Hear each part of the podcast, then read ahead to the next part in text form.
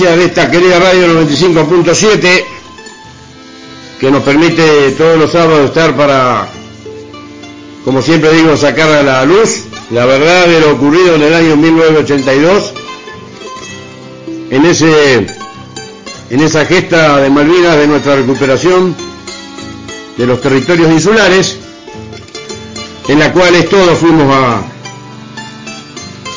a poner lo que había que poner para dar defensa a la soberanía nacional.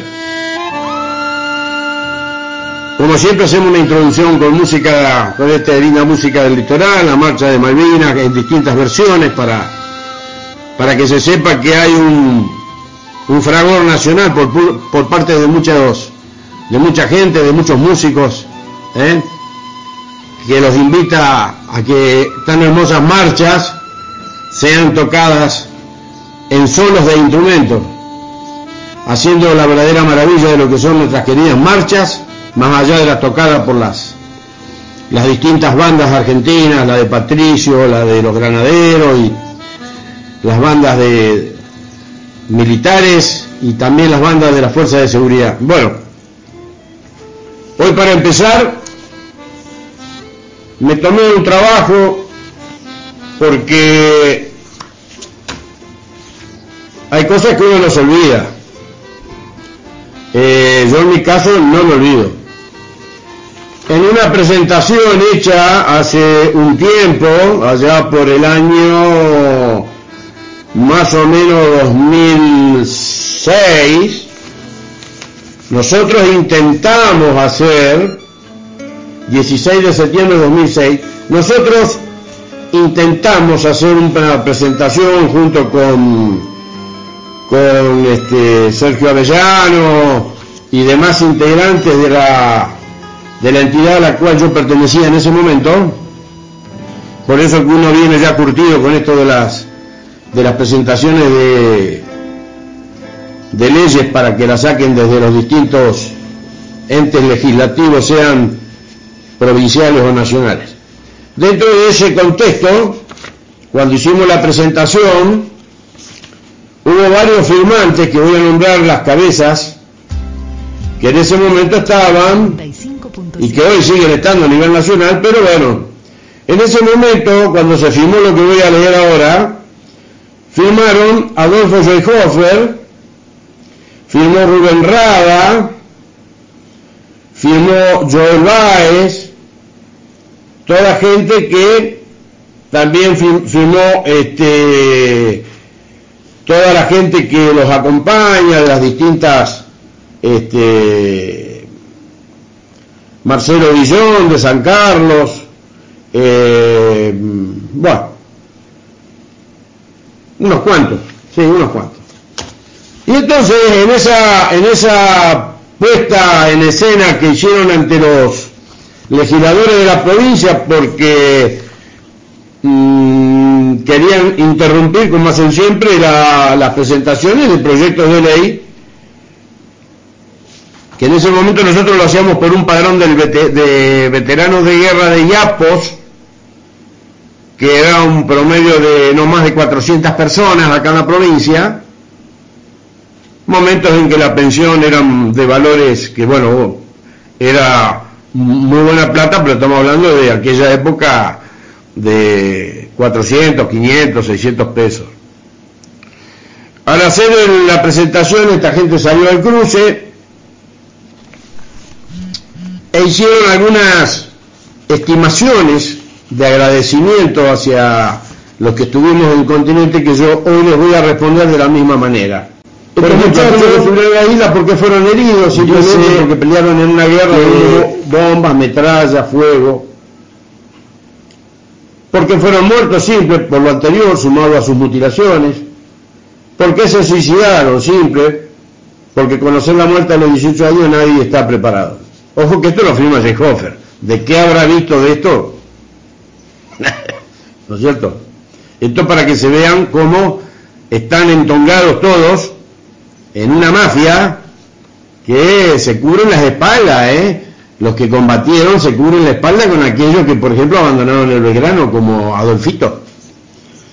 Bueno, que sobre este muchacho voy a hablar después por una situación en la cual no sé por qué no se lo ve participar cuando los ingleses están haciendo algo en Malvinas que realmente eh, llama poderosamente la atención y como siempre nos están cagando de vuelta y no veo a esta comisión en la cual fue nombrado según él ad honorem participando activamente sobre lo que después voy a pasar en un audio.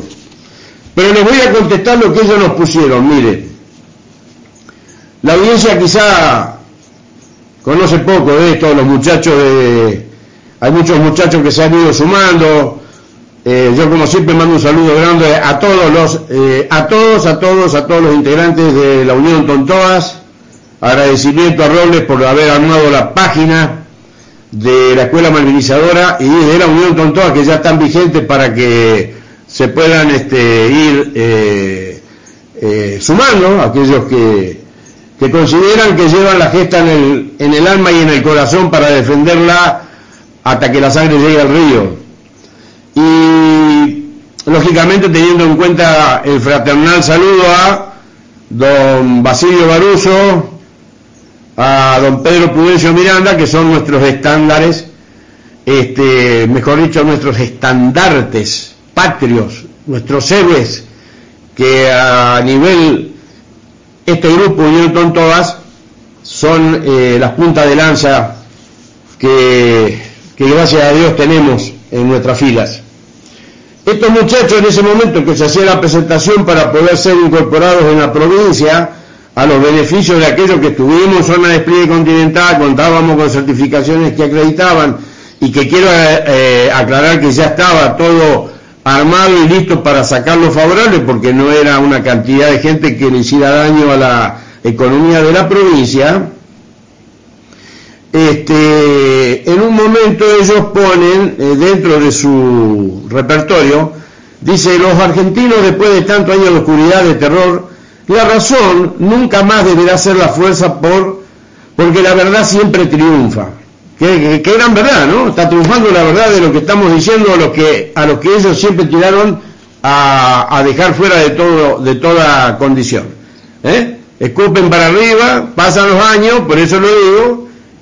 La democracia, que es la única forma de vida sin violaciones ni mentiras. Bueno, entre que la verdad siempre triunfa, eh, sin violaciones ni mentiras, vayan tomándolo en cuenta para empezar a cerrar la boca y dejar de hablar tantas boludeces.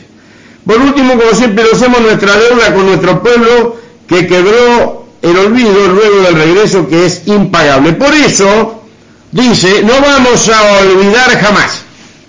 Y escuchen bien todos los camaradas, escuchen bien la gente, pero principalmente todos los camaradas que estén hoy este, sintonizados con el programa. No vamos a olvidar jamás su movilización espiritual cada noche cuando en el continente se rezaba por la suerte de los muchachos en las islas.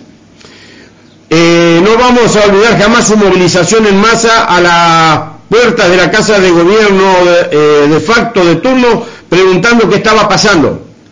Su movilización en las plazas gritando al mundo que esas islas son nuestras. No vamos a olvidar su movilización embalando comestibles, tejiendo gorros, guantes, bufanda para los soldados que combatían en las trincheras en Darwin, Monte, London, dos hermanas, eh, este, y que recibían el constante hostigamiento en el, eh, en el medio del mar. Bueno, así que nosotros tejíamos gorros, guantes y bufandas para estos muchachos, ¿eh? guarda, ¿eh? Después dice su movilización transportando mercadería a las bases del sur. Su movilización entregando bienes, joyas, dinero para el engaño que fue el Fondo Patriótico. Su movilización escribiendo cartas dirigidas al soldado que entregaba su vida a las islas defendiendo la soberanía nacional. Bueno, quiero saber cuántos de la flota de la Armada Argentina entregaron, salvo el crucero Belgrano y la Guerrico, los demás, cuántos hicieron esto que ponen en esto, ¿no?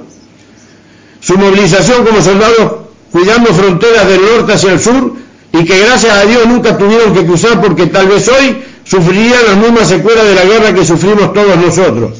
Bueno, le vamos a contestar.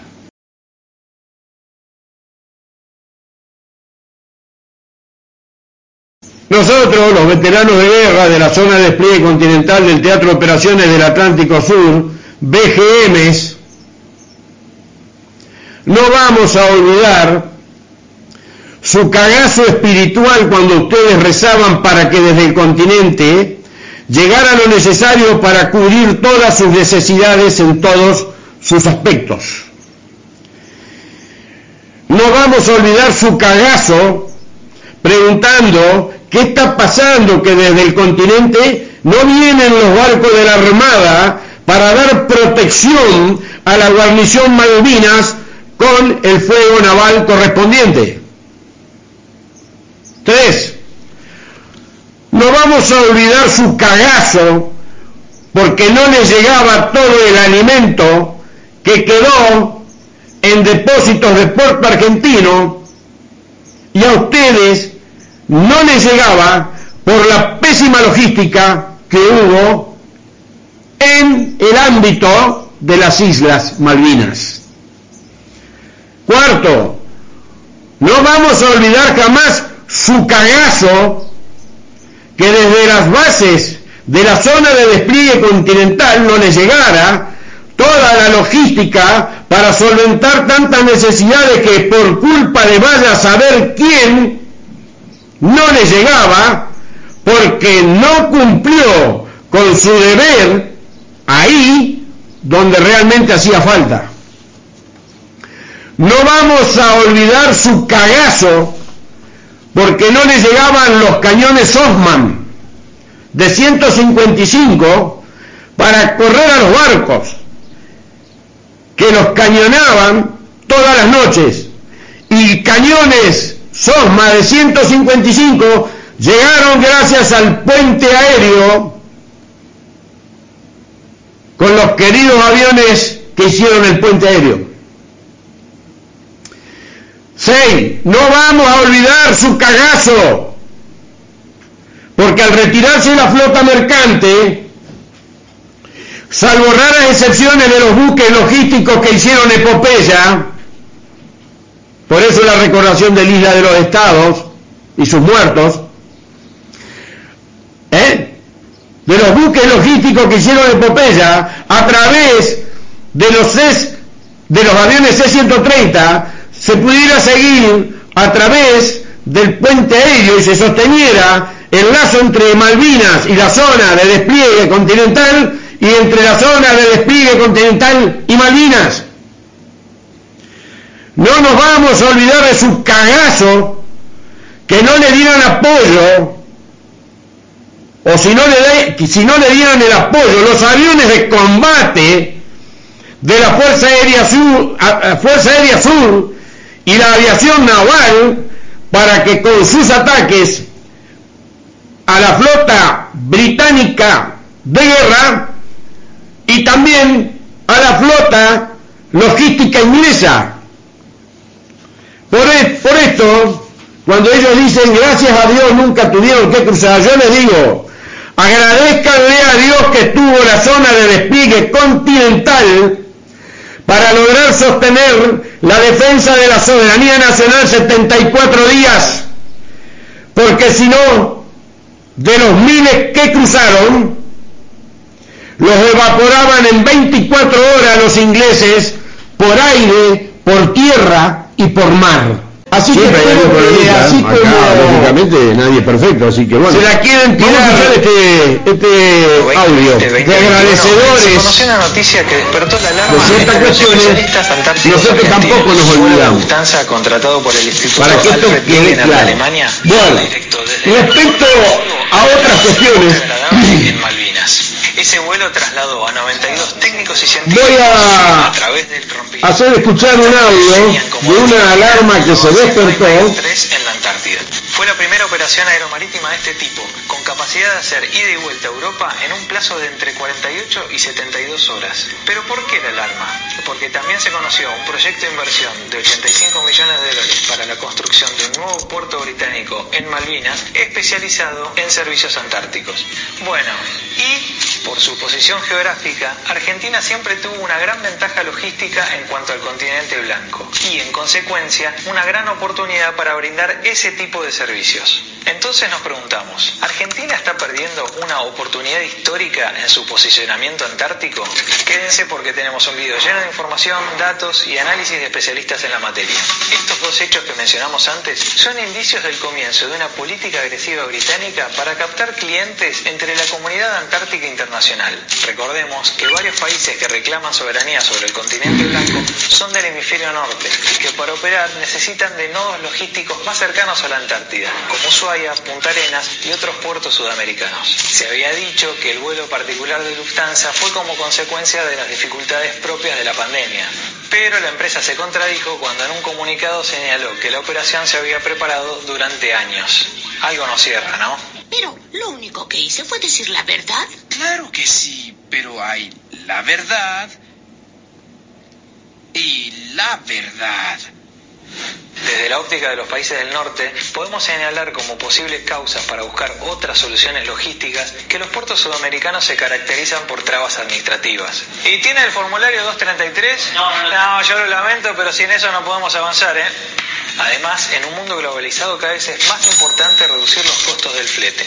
Veamos los detalles del puerto proyectado de Malvinas. Como dijimos, la inversión será de 35 millones de dólares para un puerto de aguas profundas de 400 metros de largo por 60 de ancho. La obra está adjudicada a la empresa británico-holandesa BAM Nuttall y tiene por objetivo ampliar los servicios turísticos, brindar mayor capacidad logística a la explotación petrolera y pesquera, contar con mayor estructura para las operaciones militares navales y proyectar a Malvinas como puerta de operaciones antárticas. Para que nos demos una idea, el muelle actual de Ushuaia es de 550 metros de largo por 28 de ancho.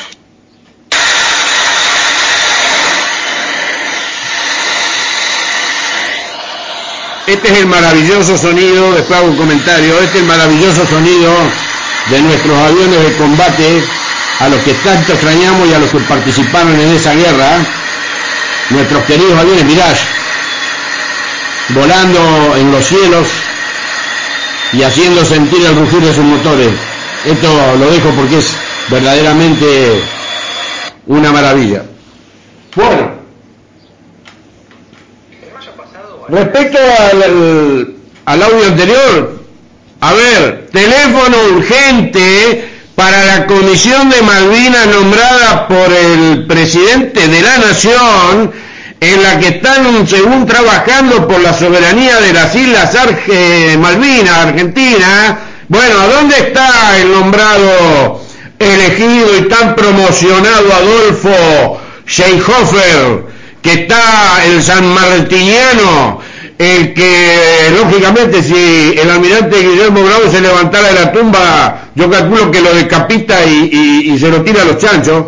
Bueno, este señor que se jacta de hablar de 632 muertos, que se jacta de que es veterano porque estuvo el 2 de abril, que se jacta de no tener acciones bélicas de combate de ningún tipo y por lo tanto no sé qué hace en la comisión, bueno, acá tiene un problema, en el cual ese problema, ese problema tiene que estar a cargo de esta comisión y por lo que he visto y miro televisión y me informo, hasta el día de hoy no veo ningún comunicado ni ningún tipo de este, presencia en los medios, sea de, no sé, de Firmus o, de los que integran esa comisión, o del mismo Adolfo Seehofer, hablando sobre lo que se está programando en las islas, que habla sobre lo que, bueno, como dije antes, otra vez idearon algo estos queridos ingleses, ¿eh? para cagarnos, y tenemos una comisión que hasta el día de hoy no lo sentí hablar de este tema, que seguramente van a decir, ah, pero es muy nuevo, no estábamos enterados. No, muchachos, no, ustedes son los que tienen que estar al día con todo.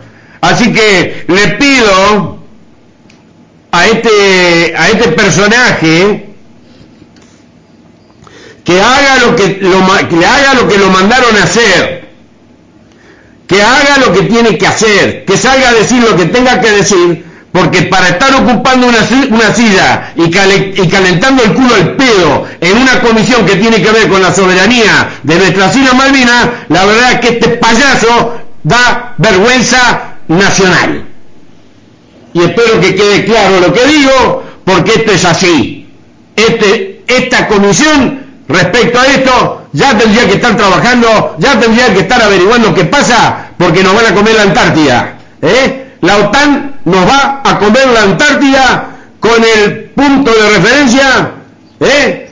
de Monte Placentero y la zona de, marítima donde van a ser un puerto de aguas profundas ¿eh? para poder hacer una conexión, evitar los puertos argentinos y derivarse directamente a la Antártida. La reserva de agua dulce más grande que queda en el mundo y que si el cambio climático sigue operando, bueno, aquellos que después eh, vengan por ese agua dulce y por ese agua potable que se puede ingerir y nos dejen en pelotas, no nos quejemos.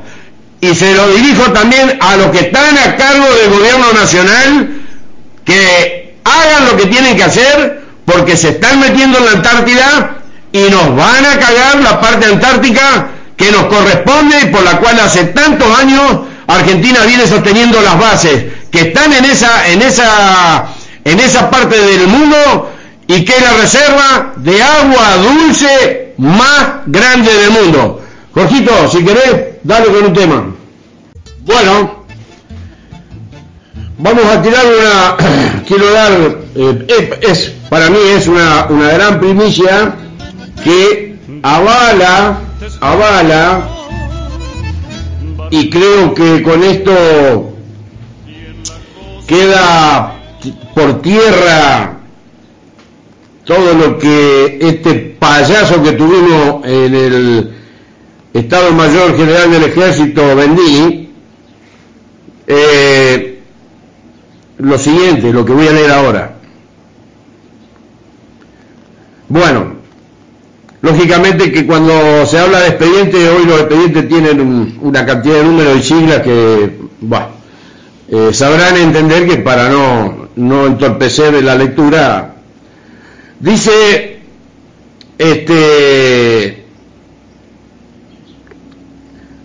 a una entidad con personalidad jurídica, integrada por camaradas a los que le quiero mandar un saludo grande a, a Guillermo Quínez, a Claudio Borrenave, a, a toda la muchachada que están, que han armado la, la entidad por la cual este, hoy ellos tuvieron esa oportunidad, gracias a la personalidad jurídica, de sacar a la luz algo que uno se venía preguntando hace mucho por qué. Pero bueno, tengo el agrado, dice, este, desde el Estado Mayor, lógicamente, ¿no es cierto? Desde el Estado Mayor Ciudad de Buenos Aires, República Argentina, bueno, tengo el agrado, o Ministerio de Defensa, sí, están los dos ahí. Tengo el agrado de dirigirme a usted en relación a la comunicación oficial en referencia vinculada con la solicitud de la información que hace referencia al número tal, tal, tal, tal, presentada por el señor Claudio Alejandro Bordenave.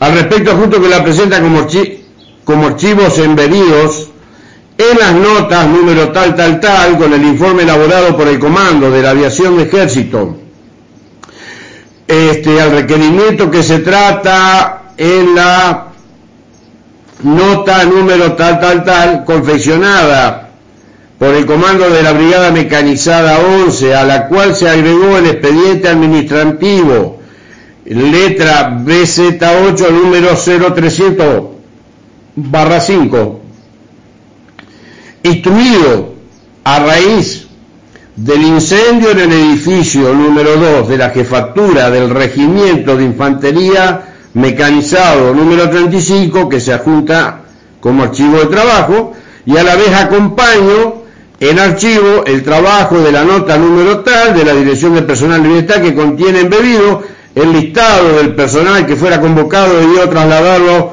al sur del territorio nacional, zona de continente, con motivo del conflicto con el Reino Unido de Gran Bretaña por la isla Malvinas, elevado a subjefe del Estado Mayor Conjunto de la Fuerza Armada mediante el expediente número de DN número 1039-5 con fecha del 11 de abril de 1911. Finalmente, y en relación a la información que atribuyera, creo que es coronel Pablo Salani, desde el 03 barra 14, mayo del 82. Primero quiero aclarar que gran parte de lo que estos muchachos de las unidades de, a las cuales pertenecieron y que eran parte de la Brigada Mecanizada 11, el, si no recuerdo mal, el RIMEC 35, por ejemplo, han quedado eh, sin la posibilidad de acceso a los diarios de guerra, ¿eh? y era una unidad que, que no estaba en la zona del litoral marítimo, sí una unidad que estuvo este, dentro del Teatro de Operaciones del Atlántico Sur, en lo que abarcaba toda la zona patagónica. Bueno, este, bueno, perdón, se me, se me acaba de escapar. Eh,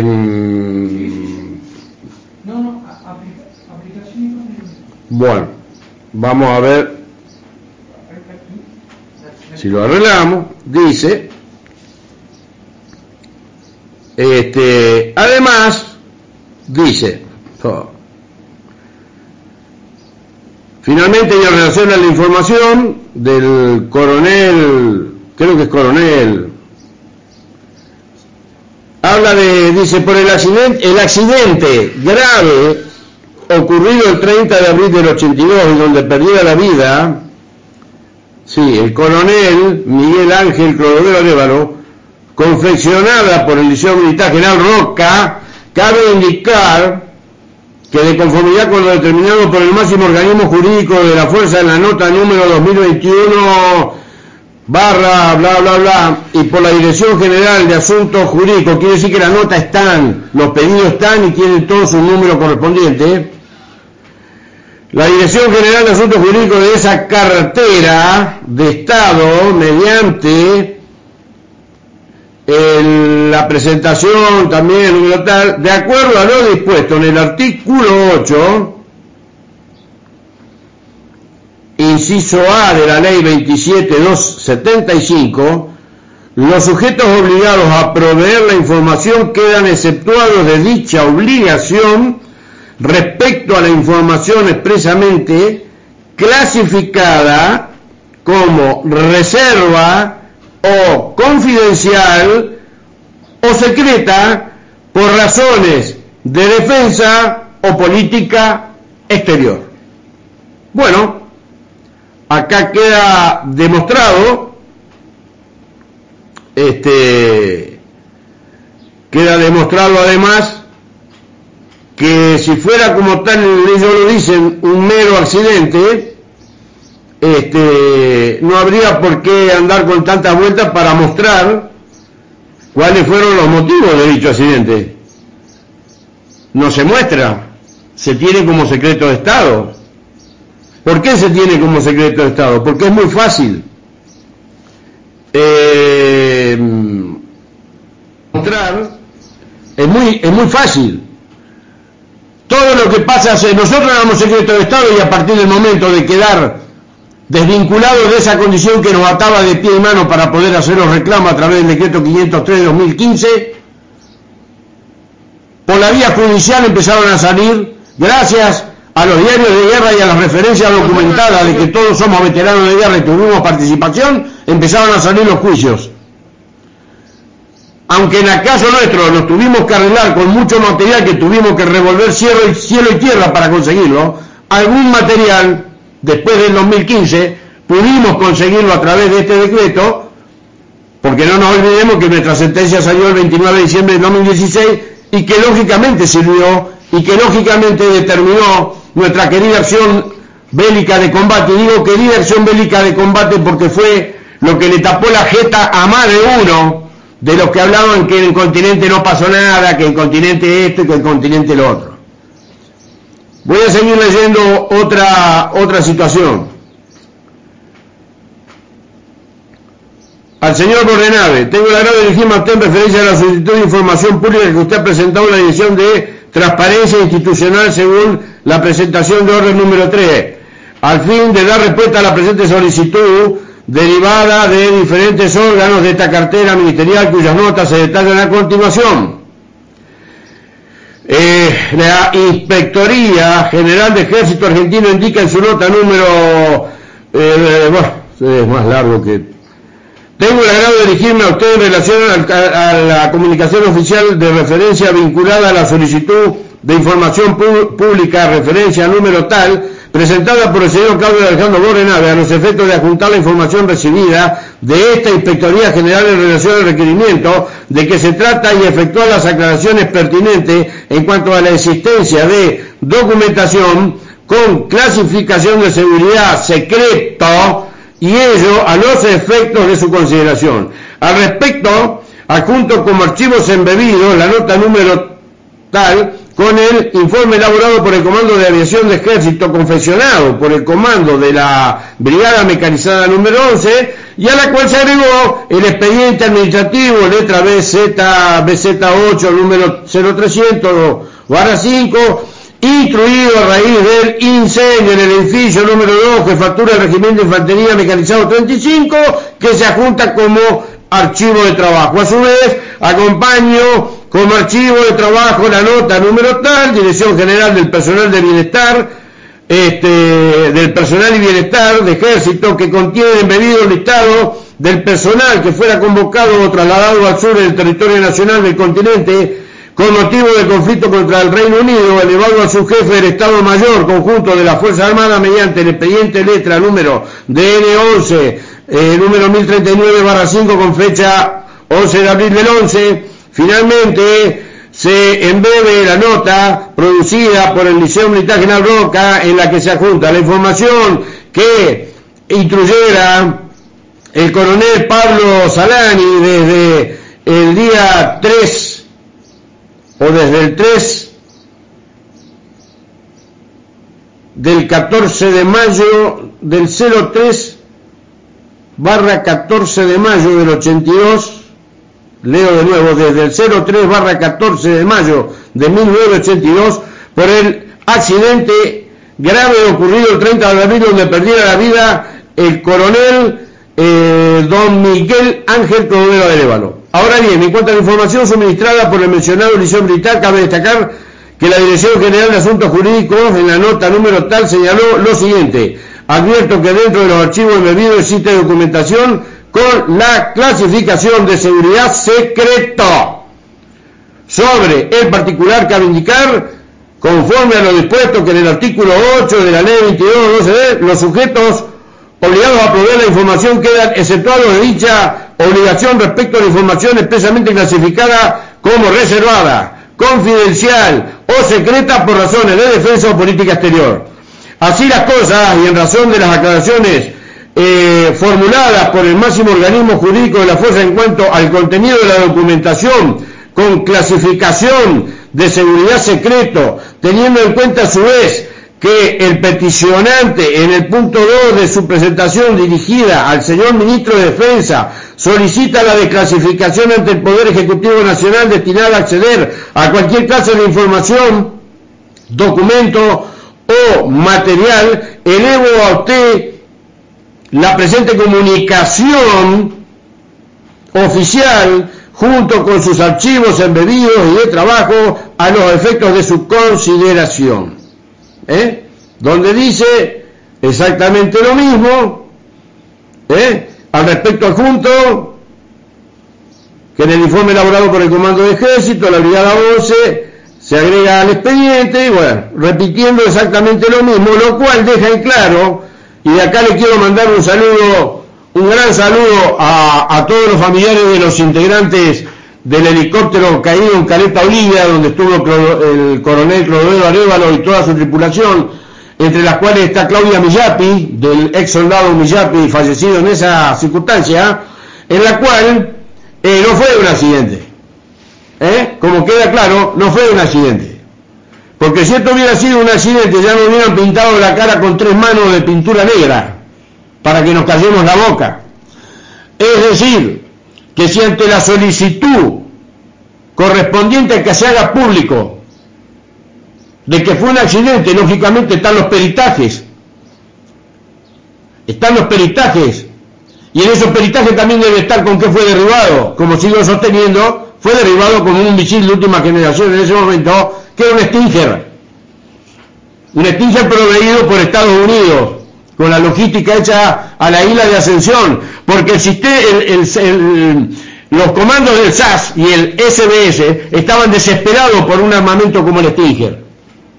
No les era cómodo el Blue Pipe para las operaciones que tenían pensadas ejecutar, entre las que se ejecutaron las que estuvieron en la zona de despliegue continental. Y esto lo deja claro, esto lo deja perfectamente claro porque no hay motivos para dejar esto como información clasificada, reservada, secreta, por razones de defensa o de política exterior.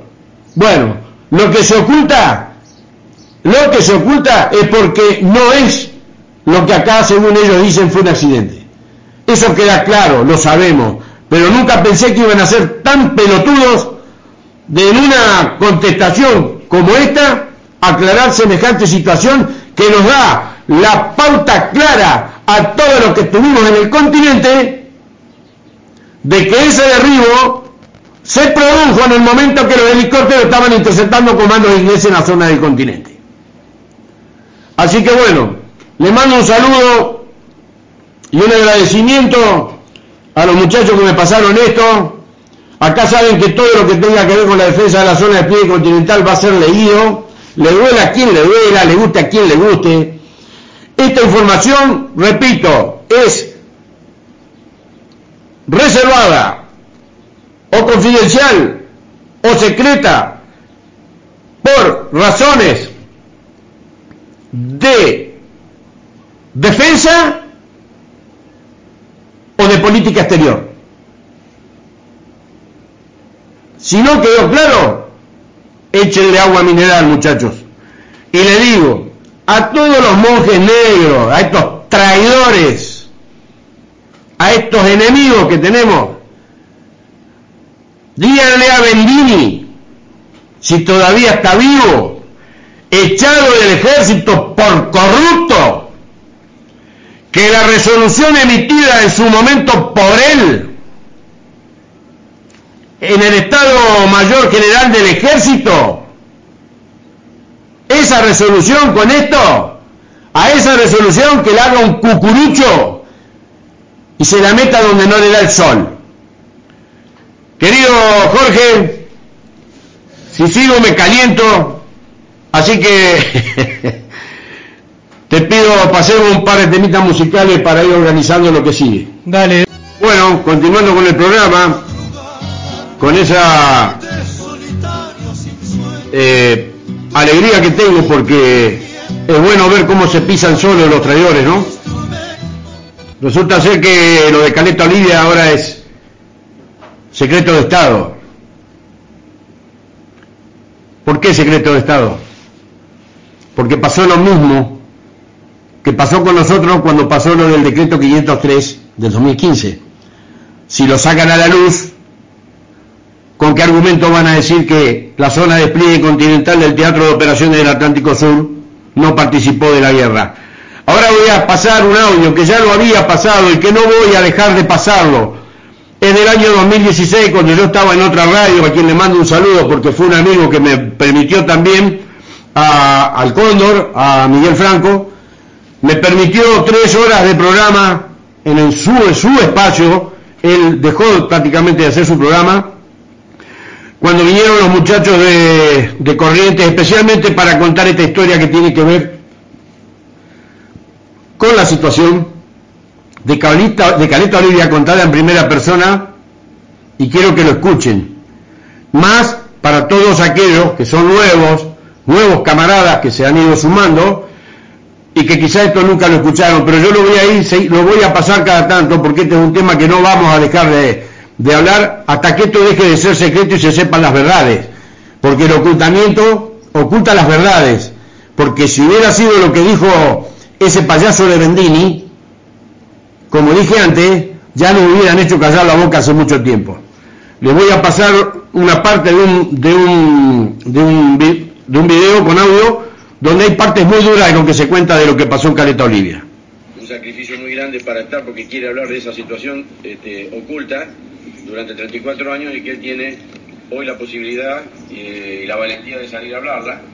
Y bueno, eh, como para ir empezando, yo este, quiero arrancar preguntándole, porque queremos hacer de este programa que sea algo así como un documento, porque compaginándolo va a poder servir para eh, presentar a nivel judicial y además de eso poder hacer ciertos reclamos que ya tenemos pensado armar con la muchachada con respecto a esta situación tan contundente que Monzón les va a relatar.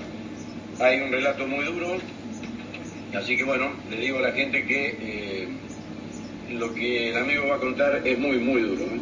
Bueno, Monzón, un saludo. Un saludo grande, lo que queremos presentar al veterano de guerra Juan Ramón Monzón, de la compañía de Ingeniero 3 eh, de Monte Casero, reincorporado, inmovilizado a Comodoro Rivadavia y después de Santa Cruz. Muy buenas tardes voy a hacer un, un paréntesis porque me parece que estoy con poco volumen en el teléfono. Este, por lo tanto, vamos a ver si lo podemos mejorar. Es así. Ahí vamos ahora. A ver, mientras estás, a ver, fíjate, si no tengo un mensajito acá, ¿eh?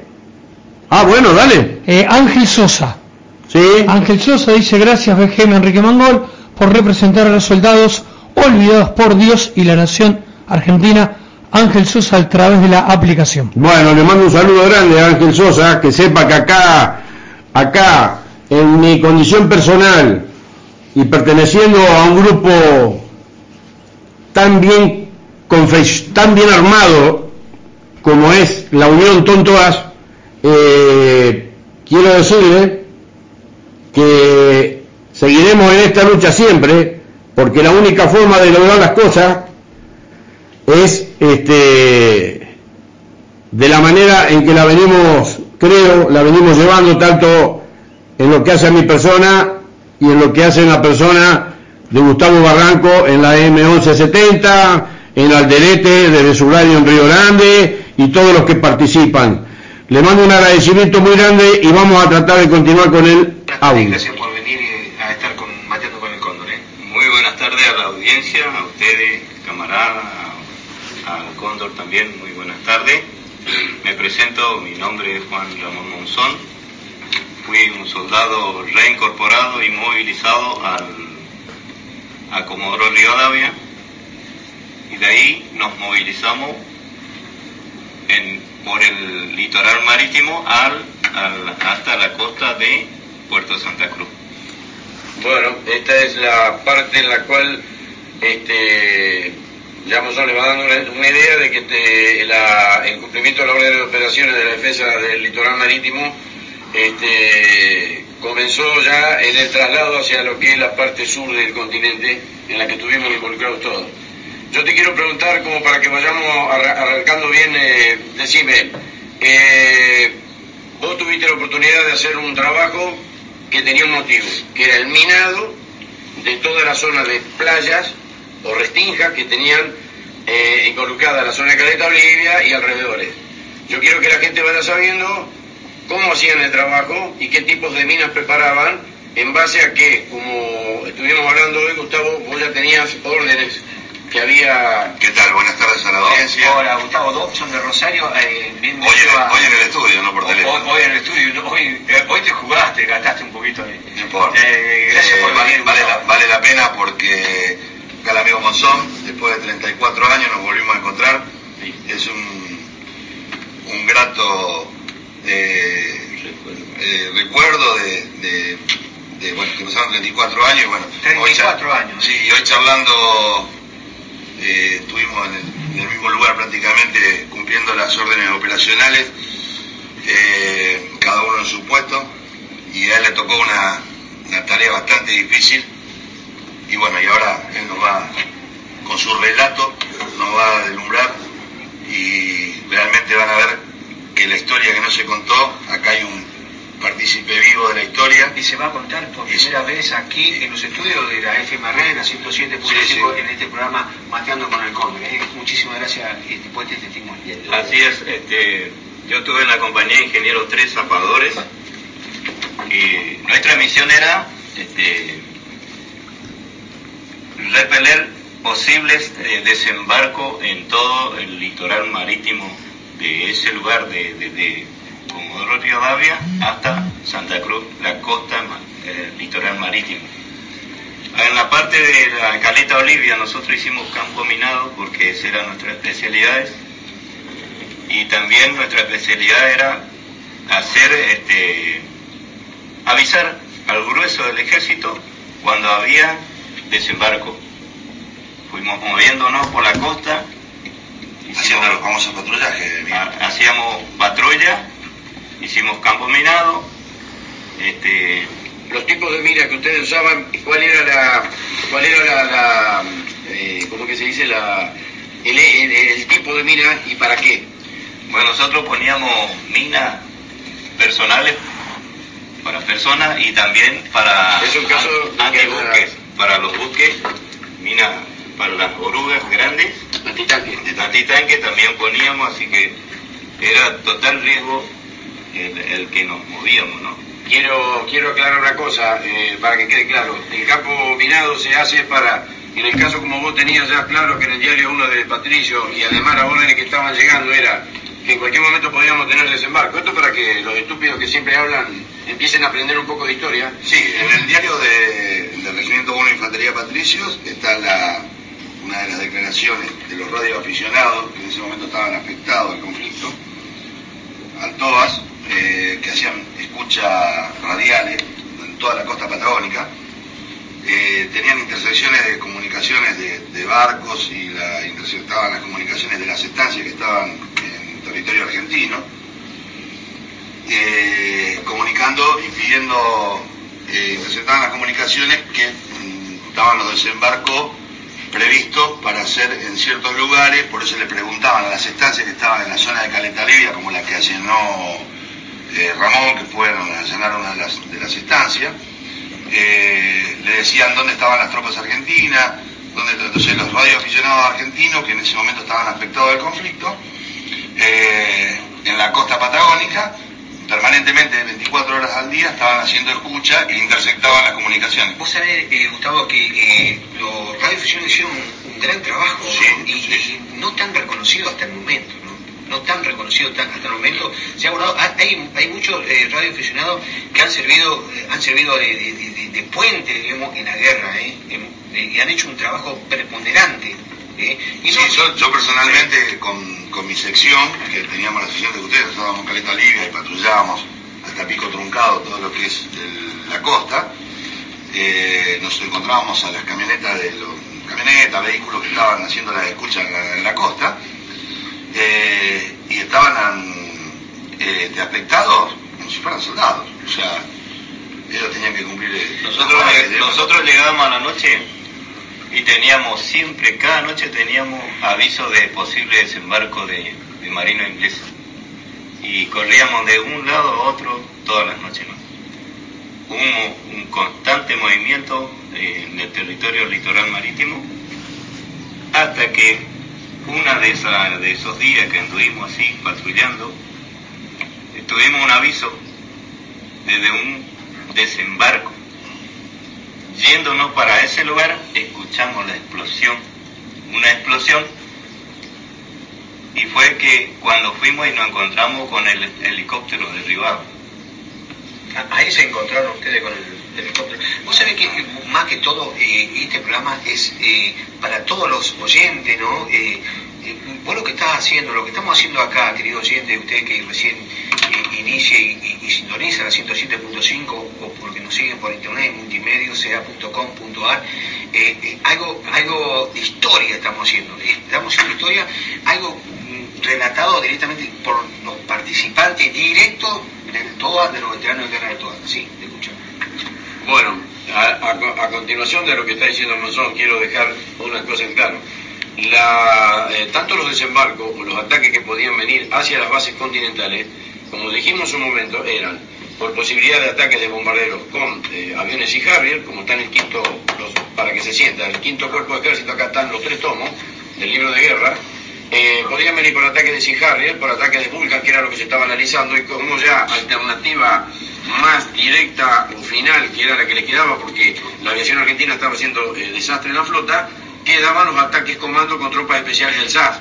Por eso el amigo Monzón hace minado los ingenieros hacen minado de toda la zona de playas con minas antipersonales para parar la infantería, esas son las que inutilizan a la persona humana, al soldado, eh, mutilándolo, y las mm, antitanques que se ponían también, que era para inmovilizar los vehículos de desembarco, como muchos habrán visto el 2 de abril, eh, cuando Argentina eh, recupera las islas, ese tipo de vehículos con las minas que se estaban poniendo era para destruirlos o inmovilizarlos. a continuación, bueno, Ahora viene el relato de una parte muy dura, que es, al haber encontrado al teniente coronel Clodovero Arevalo con toda su tripulación, a lo que muchos dicen que fue un accidente, a lo que muchos hablan y no muestran porque no se dice absolutamente nada de los peritajes, que es lo que vamos a empezar a reclamar, porque los peritajes de 74 años tendrían que haber salido a la luz para decirnos realmente que nosotros no tuvimos acción bélica en el, continente. Por eso hoy con este eh, testimonio vivo, presencial, testigo, hombre que tuvo, que tendría que estar condecorado como Pedro Miranda por lo que, por lo que realizó, y le mando un saludo a don Pedro y espero que esté escuchando el programa. Eh, eh, escuchando. Está escuchando. Está escuchando. Después vamos a pasar una grabación. Bueno, eh, él tendría que estar condecorado, porque lo que él hizo de manipular armamento del tipo de las minas, como le pasó a Bius, que murió por manipular eso en Río Grande, este tipo de armas, ¿no es cierto? Bueno, él ahora va a pasar a contar esta parte y queremos que eh, hacemos estas pausitas para que se vaya acomodando el relato pormenorizado de lo que pasa a partir del momento que ustedes, Monzón, encuentran el helicóptero. Dale para adelante. Sí, este, nosotros encontramos, íbamos en dos Unimog, eh, íbamos 10 soldados en cada Unimog con un sargento primero y un cabo primero comandando los dos Unimog y nos encontramos con la situación del helicóptero derribado. Este, a 500 metros estaban desparramados los metales del helicóptero. Eh, o sea, no fue un accidente, fue un misil alcanzado al helicóptero. El, helicóptero eh, volaba bajo, entonces el, el motor queda arriba, intacto arriba de una piedra en el, en el agua, en el mar. Nosotros llegamos con esa situación allí, en ese lugar, porque era nuestro servicio de que había un desembarco en ese lugar y ahí encontramos el panorama del helicóptero derribado, los cuerpos tirados a 300 metros desparramados, tripas, ojos, narices, orejas sueltas, ¿no? El pie en un borseguí, el casco de la cabeza adentro del casco, una insignia del teniente primero eh, con la arrancado con el pedazo de cuero y, y overol del pecho en el piso, juntamos como, como se junta un triperío, ¿no? De, de un animal que está haciendo este, faenado. Eh, buscamos un buen, eh, como dos horas y media en el lugar, porque eran por todos los recovecos de las piedras, un lugar pedregal, se, se encontraban miembros humanos destrozados, ¿no? Ese fue nuestra situación y nuestro golpe, nuestro impacto moral que nos impulsó a tener más fuerza para seguir, para defender nuestra patria, ¿no? Y en esto hago una pausa, porque hay mucho más que quiero contar, ¿no? Y hay muchas cosas que hoy, hasta hoy, no se reveló, esto se está siendo revelado porque yo he decidido hablar, porque ninguno se animó a hablar, porque siempre quedamos eh, choqueados muchos años de lo que vivimos en el sur y de lo que nos basurearon muchas personas, ¿no? Y nos tuvieron, hasta hoy nos tienen en, menor lugar, discriminándonos, ¿no? Y yo hoy me decido hablar porque esto es mi vivencia. Yo no le estoy perjudicando a alguien que fue reconocido, ni tampoco metiéndome con ninguna clase de juicio. Yo doy mi testimonio, mi vivencia en ese lugar. Muy bueno, bueno, Monzón, la verdad que yo... Se nos hace un nudo a la garganta. Se hace un nudo a la garganta. La base, la base que nosotros hemos venido hablando, eh, pues si paramos, creo que paramos todos. No, no, no, arrancamos mal aquí. Eh, eh, déjame decir una cosita. En tal sentido, esto es lo que se habla de Jorge Muñoz. Ya lo hemos leído, lo vamos, hoy lo vamos a leer con mucha más eh, eh, preponderancia a esta, a esta situación porque realmente es, es terrible. En tal sentido llamó la atención un episodio ocurrido, esto está, apuntalando lo tuyo, a través del libro Operación Mikado de Muñoz. Eh, en tal sentido llamó la atención un episodio ocurrido el 30 de abril del 82 cuando se precipita al mar el helicóptero Bell UH-1H matrícula AE419 de la aviación de ejército argentino. En la bahía Agüero, cerca de Caleta, Bolivia. Circunstancia en la que pierden la vida 10 hombres de esa arma al mando del coronel Clodovero Miguel Arevalo. Para ese entonces era el director del Liceo General eh, Roca en Comodoro Rivadavia. Vos decime si voy, si eh, coincide, porque creo que coincide perfectamente, ¿no? En tal oportunidad dicha aeronave, acompañada de otra similar, sobrevolaron la zona en cumplimiento de una orden de misión, de misión de combate, que quede claro. Volaron en misión de combate en busca de comandos británicos que habrían desembarcado cerca de la estancia La Floradora, la Floradora con intenciones de instalar puestos clandestinos de observación. Según las eh, constancias recogidas 15 kilómetros al sur de Caleta Olivo, fueron hallados los restos de la máquina siniestrada, los cuales se encontraban esparcidos, junto con los cuerpos mutilados y desnudos de sus ocupantes, en un radio de 300 metros entre las restingas de la costa. Esas piedras y todo eso que vos viste se llama, en la parte geográfica del sur argentino, son restingas, una playa muy suave, este, donde, qued- donde quedaron depositados todos los el lamentable episodio de lo que ustedes tuvieron que pasar, ¿no? Los restos de los militares muertos en la misión fueron trasladados al Liceo Militar General Roca, donde en una capilla ardiente se procede a su velatorio a cajón cerrado. Antes quisiera aclararte otro tema en el lugar. Nosotros estuvimos recolectando esos miembros destrozados de nuestros seres queridos de este, nuestro continente y colaboramos para sacar el motor de, de la parte del agua, Muy del bueno, mar. muy bueno. Colaboramos con, le tuvimos que sacar con toda la parte de mi compañía que llegaron después para sacarle con una, con una soga el motor del agua para llegar a la costa de la arena, haciendo ese trabajo y una fuerza enorme ahí con todos los soldados. Eh, no se imaginan el peso que tiene un motor de un helicóptero semejante. Nosotros haciendo toda la, fuerza posible para sacar ese material del agua, es ahí donde llegan otras autoridades y dicen, nos dicen a nosotros después de haber colaborado y llegaron, llegado al lugar, ¿qué mierda hacen acá ustedes? ¿Quién le mandó acá a ustedes? Rajen de acá, mándense más, piérdanse de acá. Y yo me quedé helado, ¿no? Y le pregunto a mi jefe de grupo, que era un sargento ayudante, le digo, sargento ayudante, ¿por qué nos trató así? Si nosotros estábamos colaborando para sacar estos cuerpos y el, motor del helicóptero, ¿qué mal hicimos? Y me dice el, el sargento ayudante, el jefe de mi grupo, me dice, no, vamos de acá porque nos van a meter preso. Y tuvo miedo y nos retiramos con los unimos. Eh, eh. Monzón, eh, ¿quedó alguien, que viste que había quedado alguien eh, con vida el del helicóptero que fue capturado? No, no, nosotros llegamos y entramos a recolectar todo donde se veían los miembros, nosotros estábamos ahí No agachados. viste ninguno que se haya salvado. Eh, porque ya viene, está, está viajando para acá eh, Alicia Reynoso, que también tiene un testimonio Sí. sobre este hecho, que nos vamos a estar, este, le queremos también dar las muy buenas tardes al profesor de historia, a Miguel Ángel Moreira, muy buenas Muy tardes. buenas tardes, profesor. Profesor, eh, Un gusto. Buenas tardes. Eh, Buenas si, tardes a puede- todos. si se puede No, no. acercar, si se, se puede acercar un poquito al micrófono, eh, eh, ¿por qué los ingleses todavía en Malvina?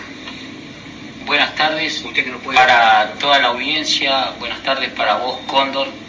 Antes que nada es eh, un honor estar eh, en esta suerte de homenaje a los veteranos de guerra, a los excombatientes tanto territoriales como en el propio Teatro de Operaciones de Malvinas y la respuesta de por qué los ingleses están todavía en Malvinas es eh, una cuestión que tiene dos o tres aristas, en principio jurídicas, eh, también geográficas y por supuesto que históricas.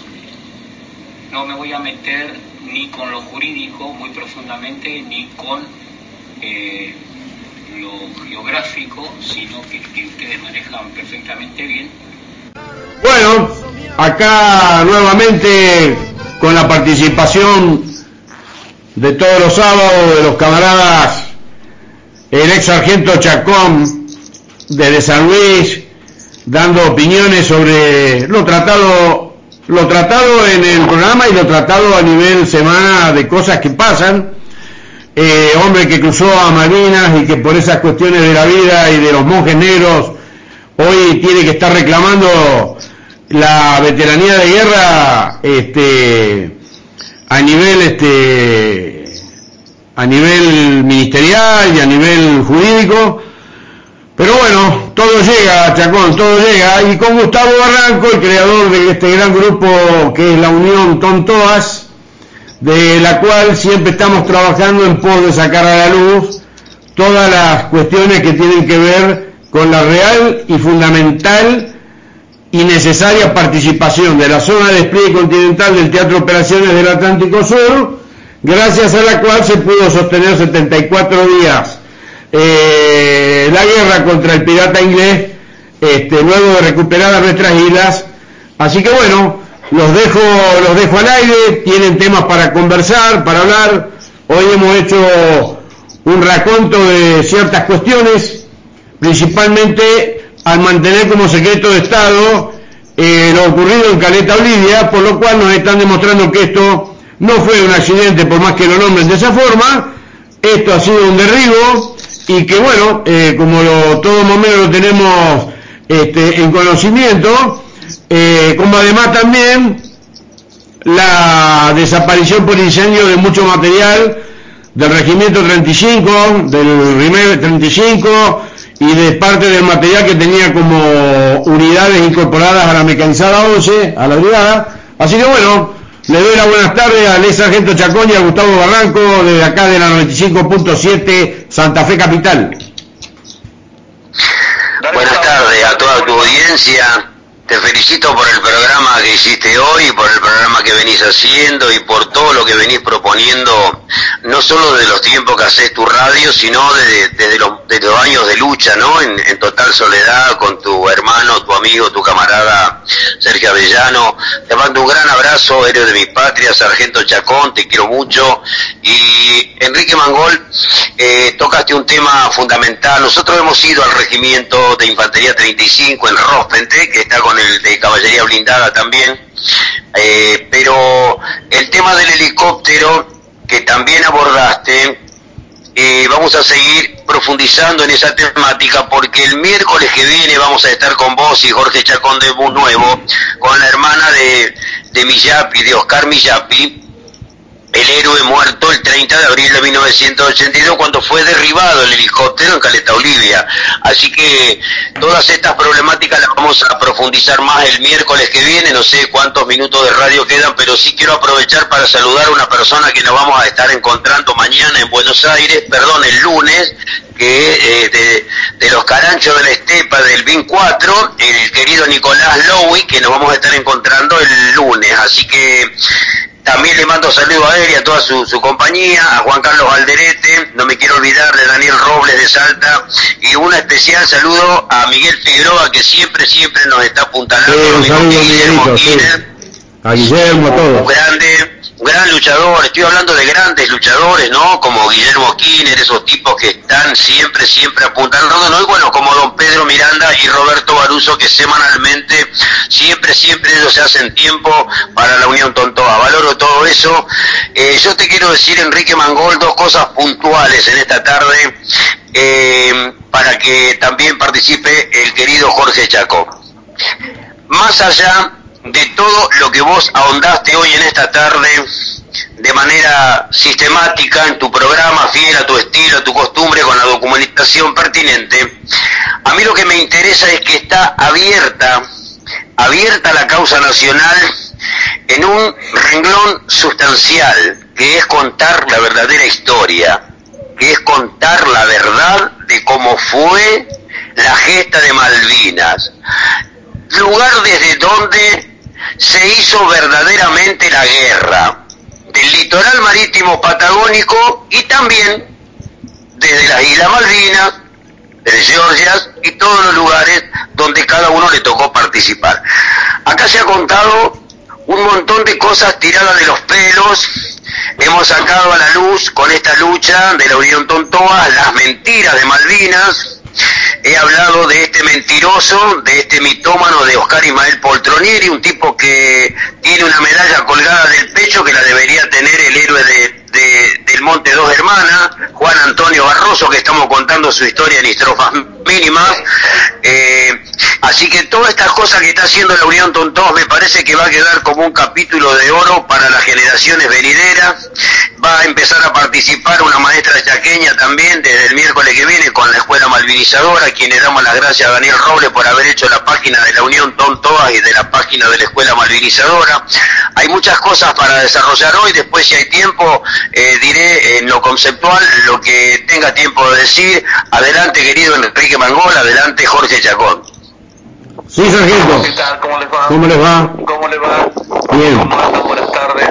Saludando a la audiencia, saludando a ustedes, héroes de mi patria, a Gustavito Barranco, a Baruso, a Pedro Prudencio Miranda, a Nicasio Ojeda, a Daniel Robles, este, que realmente eh, ha puesto un eslabón más en esta cadera tan importante que el mundo ya escucha los programas de radio donde se habla de la verdad de 1982 y eso realmente me pone muy muy bien contento este me, me alimenta el alma y me alimenta todo lo que es este esto que, estamos luchando desde hace tiempo nosotros y, y poniéndole toda nuestra sinceridad y como fue la guerra de Malvinas.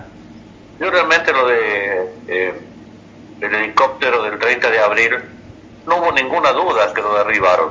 En la forma que desaparece la imagen del radar sí porque eh, hay un sistema en el radar de todo lo, lo que es eh, los elementos en vuelo que uno se da cuenta en el acto este, siendo un radarista Exacto. cómo se mueven los, cómo se mueven los, los ecos en, en, en la pantalla y usted sabe en el acto si es un, algo suspendido, si es a, metal que se desprendió de algún avión, se pueden desprender a veces de algunos flappers, algunos este, frenos aéreos y, o giros de los, de los timones se desprenden y uno lo, observa en la pantalla y ve que ese eco metálico se suspende.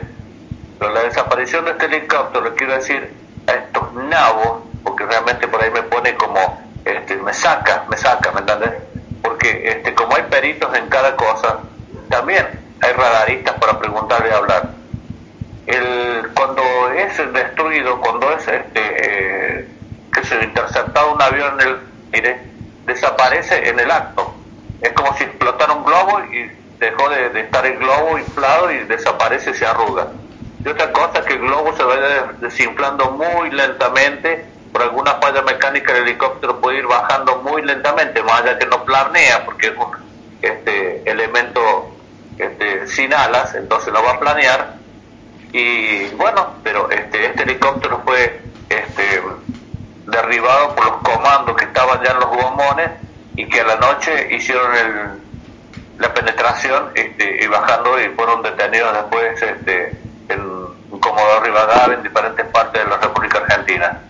Pero realmente esto es, nosotros lo dijimos desde el 30 de abril, dentro de lo que podíamos hablar, porque nos tuvieron como amordazados, como delincuentes, y yo lo que este, voy a proponer es que si nos están escuchando algún soldado del, que, en Campo de Mayo, entre el, el, 10 de junio y el 20 de junio, los llevaron a, quemar todo, toda la documentación que había en Campo de Mayo, más de 3, 4 camiones Unimoc llenos con todo lo que eran los libros, los planeamientos de guerra, las órdenes de guerra, que, que, que se pongan en comunicación, pero están con mucho miedo, están muy amenazados.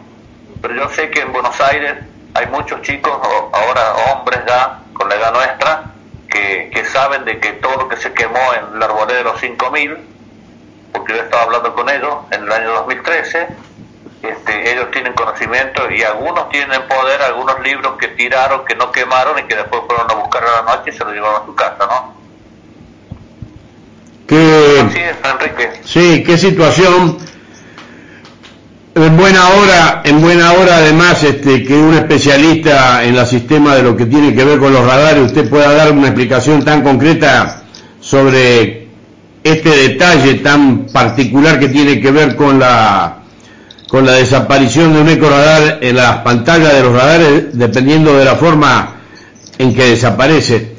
Yo, eh, claro, yo sigo sosteniendo que ese, esa primera acción de combate, como leía lo que han emitido en contestación a la entidad que tienen a cargo los muchachos de Buenos Aires, este, Guillermo Kiner, Bordenave y los demás, bueno, ellos con la personalidad jurídica lograron eh, que se le dé este tipo de respuesta de decir que este material es secreto por peligro de política exterior, de exterior o por peligro a lo que hace la defensa nacional.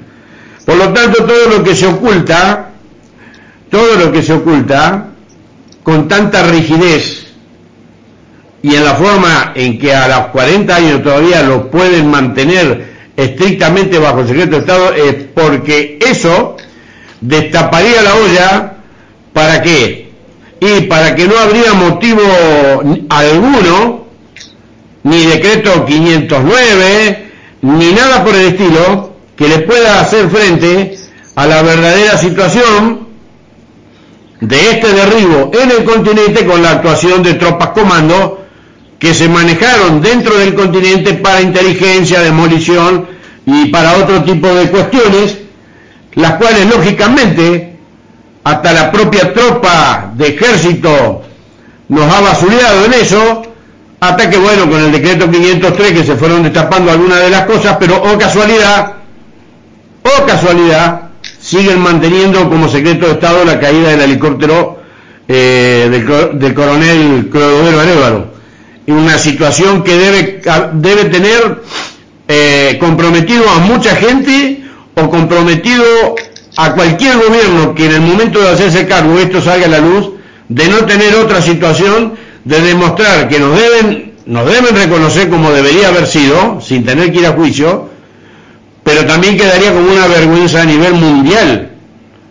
Porque entonces quiere decir que cada vez hay que aferrarse más, por ejemplo, a lo que dijo Richard Hawking en su, en su eh, entrevista o diálogo junto a Edward Berman, en el cual él ratifica que el helicóptero Caleta Olivia fue derribado con un misil Stinger desde las cercanías de la costa por un submarino. Y todos sabemos que el único submarino que podía operar contra las costas era el submarino Onis.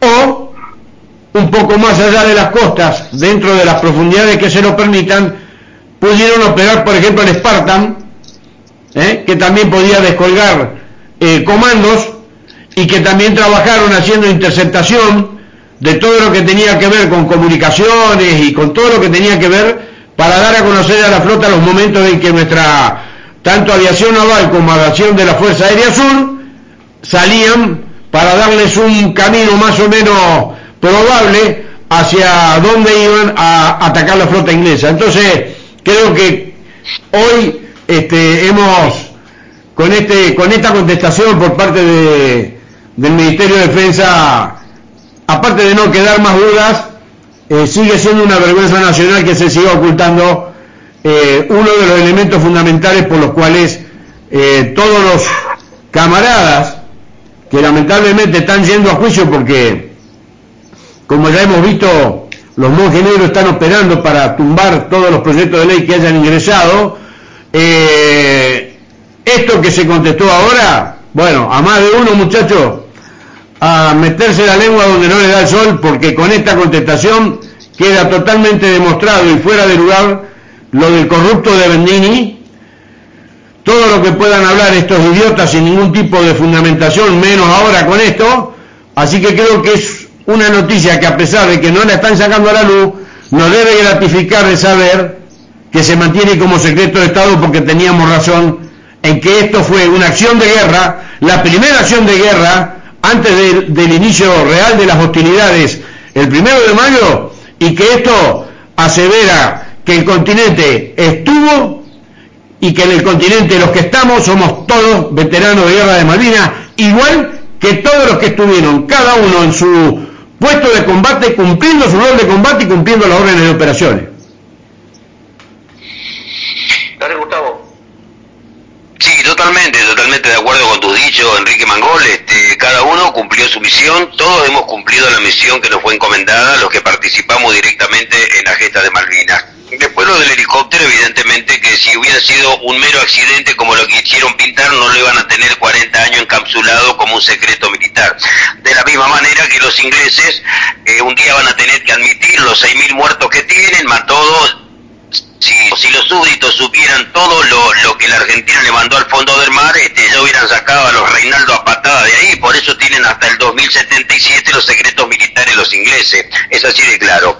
De un lado y del otro se ha bastardeado la verdad, pero bueno, llama la atención que los ingleses cuenten más la verdad con, con, todo lo que, eh, el ejemplo que tenemos de los ingleses, que, son este, la lacra de, la humanidad, como son los norteamericanos, ¿no? Que, que han este, hecho infinidad de mortandad en Nagasaki, todo eso para que eh, traer este foro todo lo que ya todos sabemos. De todas maneras, lo de lo del helicóptero de Caleta Olivia va a salir a la luz. Eh, hemos estado ahí pidiendo por el monumento, gracias a Dios se logró cuando salió la ley de reconocimiento para los dos en el Chaco, con, con 24 horas de diferencia salió eh, la ley para que se erija el monumento ahí del 30 de abril, que fueron muertos en combate los héroes eh, con el oficial de rango eh, que, más tenía era el coronel eh, Clodomeo Arevalo. Así que lo que vos estabas manifestando, Enrique, y lo que estaba diciendo también Jorge Chacón no es un tema menor, eh, los peritos que hicieron saben perfectamente que eso fue una acción de combate y que fue derribado el helicóptero, si no lo hubieran tenido encapsulado tanto. Y así como estaba especificando el sargento Chacón, que cualquiera se puede dar cuenta de un accidente o de haber recibido un ataque, bueno, esto ya también quedó demostrado. Nada más que los tipos lo nieguen es otra cosa. Y es la labor nuestra seguir insistiendo con la verdadera historia para que toda la mugre de Malvinas sea limpiada por la verdad. Es así. Adelante, Enrique. Bueno, eh, teniendo en cuenta que además, yo sé que hoy tuviste un problemita y no, no, no pudiste alcanzar una primer parte del programa, pasamos un video que se llama de un grupo globalistas, los cuales nos ponen en atención urgente a la República Argentina ante la posibilidad ya concreta con 85 millones de dólares de la fabricación o de la construcción, mejor dicho, de un puerto de aguas profundas en la zona de Malvinas del Monte Placentero, desde donde eh, podría llegar a pasar el hecho de que zafando de los puertos que tenemos en la, en la parte de Argentina, Chile y demás, eh, este puerto serviría de viaducto directo para que la OTAN pudiera manejarse con este, todas las las bases que hay de distintas nacionalidades este, europeas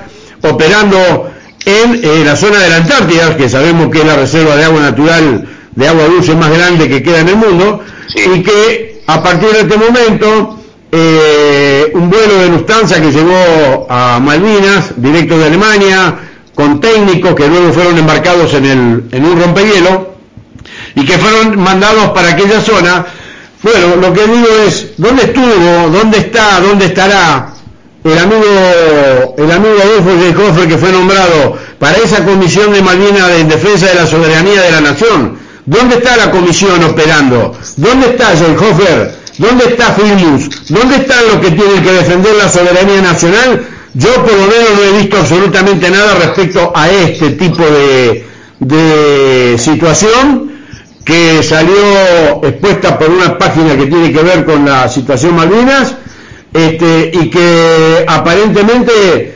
sería una situación en la que pone en riesgo la soberanía de Argentina en la parte de la, de la Antártida.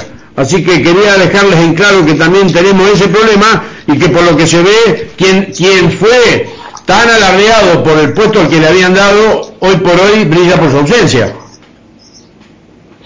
Sí, lo que tenemos que preguntarnos claramente es para qué está la Comisión Malvina, porque independientemente de estos dos tipos que están pintados ahí, porque no hacen nada, eso ya está demostrado, así que no hace falta discutir, no, no hacen nada.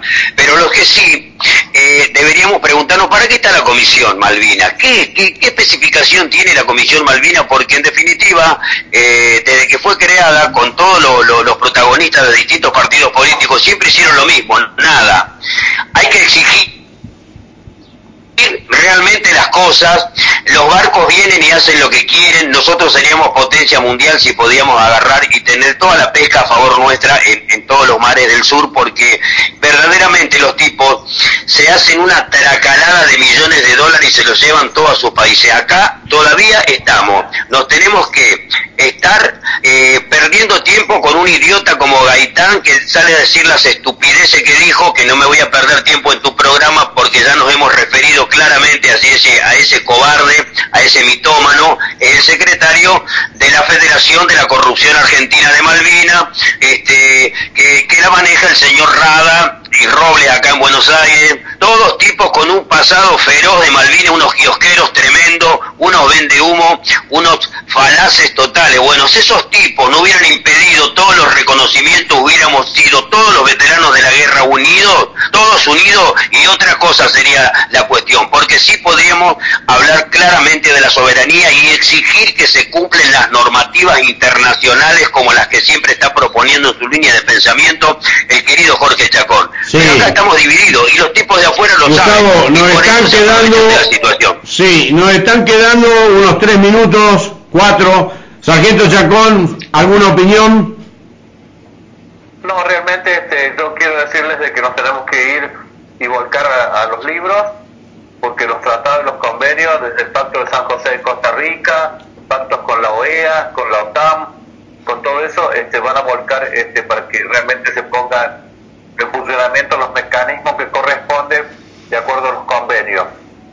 Y como segundo, este, y ya despedirlos, porque realmente el tiempo es tirano en radio, les quiero decir de que nosotros no solamente somos un- una gran potencia en el mundo alimentaria para, el ser humano, sino que también somos este, una gran potencia en cerebros que se han fugado porque se los han llevado ellos porque sabían de que en cualquier momento íbamos a ser una potencia en el mundo con las cosas que se están inventando en otras partes. Pero realmente quiero abrazarles y decirles que siempre que estemos nosotros, este, este Tom Toas, va a haber un día que se va a estar luchando continuamente por la soberanía de la patria. Muchísimas gracias y que realmente Dios los cuide y que sigamos adelante.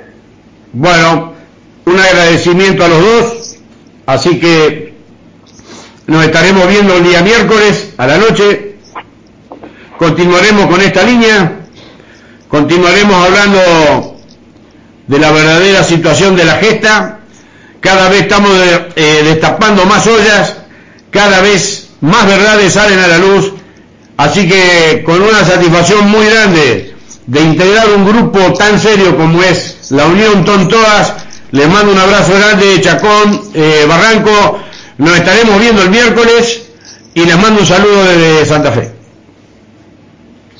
Muchas gracias Enrique, nos vemos el miércoles y Dios quiera que un día la Unión Tontoa esté realmente manejando la Comisión Malvinas porque desde ese lugar sí vamos a poder recuperar las Islas Malvinas y no con estos chantas. Bueno, a la audiencia de la 95.7 les digo que ha sido un gusto poder compartir este sábado, que me queda material importante eh, que pudimos traducir, que nos manda el amigo Santorio, que tenía guardado, que bueno, el sábado que viene lo, lo leeremos para que la gente siga sabiendo más este, cuestiones ocultas.